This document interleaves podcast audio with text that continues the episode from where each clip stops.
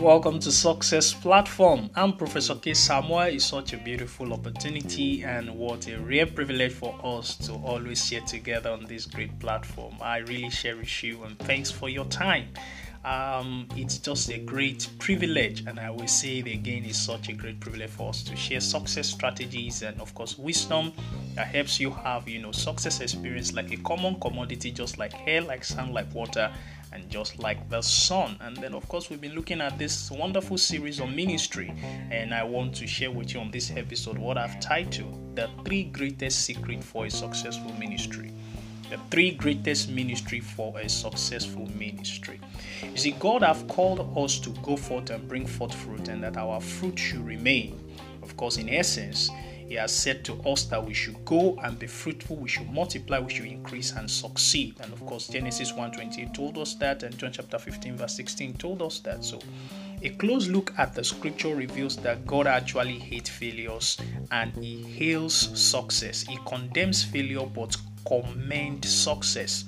He even rebuke and punish failure, but rewards and promotes success, as we see that in the parable of the talent in Matthew chapter 25 and Luke chapter 19. So God wants us to succeed. So if God really wants us to succeed in the task and the assignment He has given to us, what are the three greatest uh, secrets that we need to know for us to be successful in our ministry. Number one is we need ministry wisdom. Ministry wisdom. The scripture says that wisdom is the principal thing, therefore, get wisdom. With all you're getting, get understanding. That's Proverbs chapter 4, verse 7. So if you will if you will be successful, you must run with wisdom in your day to day affair. If you lack this wisdom, the Bible says in James 1 5, it said, Ask from God. It's dangerous to run ministry without wisdom. Many decisions will demand wisdom, many steps we need wisdom, and your wisdom must match the current 21st century ministry demand. So you need wisdom. Number two is you need ministry power.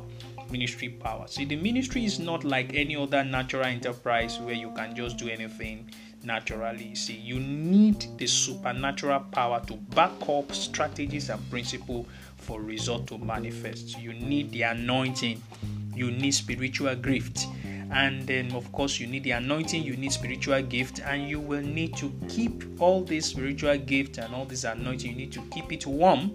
Uh, by fervent prayers, by fasting, studying the word, regular fellowship with the Holy Spirit. So don't dare ministry without power, for the kingdom of God is not in words only, but in power. The Bible told us that in First Corinthians chapter 4, verse 20.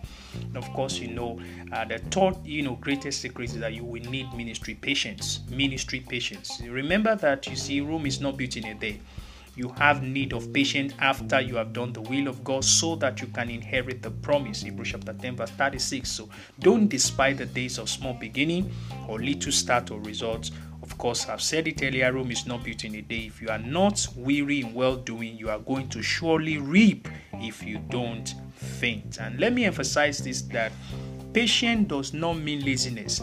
Patience does not mean idleness. Patience does not mean careless waiting and then you know excuse giving. That's not the meaning of patience. Patience simply means you are daily doing and giving your best of best to your assignment in line with the laws of success while you eagerly look forward to a bumper harvest of course, I believe if you take care of these three powerful great secrets, okay, ministry wisdom, ministry power, and ministry patience, you will realize that you enjoy great success in the ministry. Thank you for listening to Success Platform. I will always remind you that you are a success. So don't forget that you are a success. I pray for you that your ministry will enjoy supernatural backing Miracles, signs, and wonders will be the common experience in your ministry. I pray that you will not labor in vain.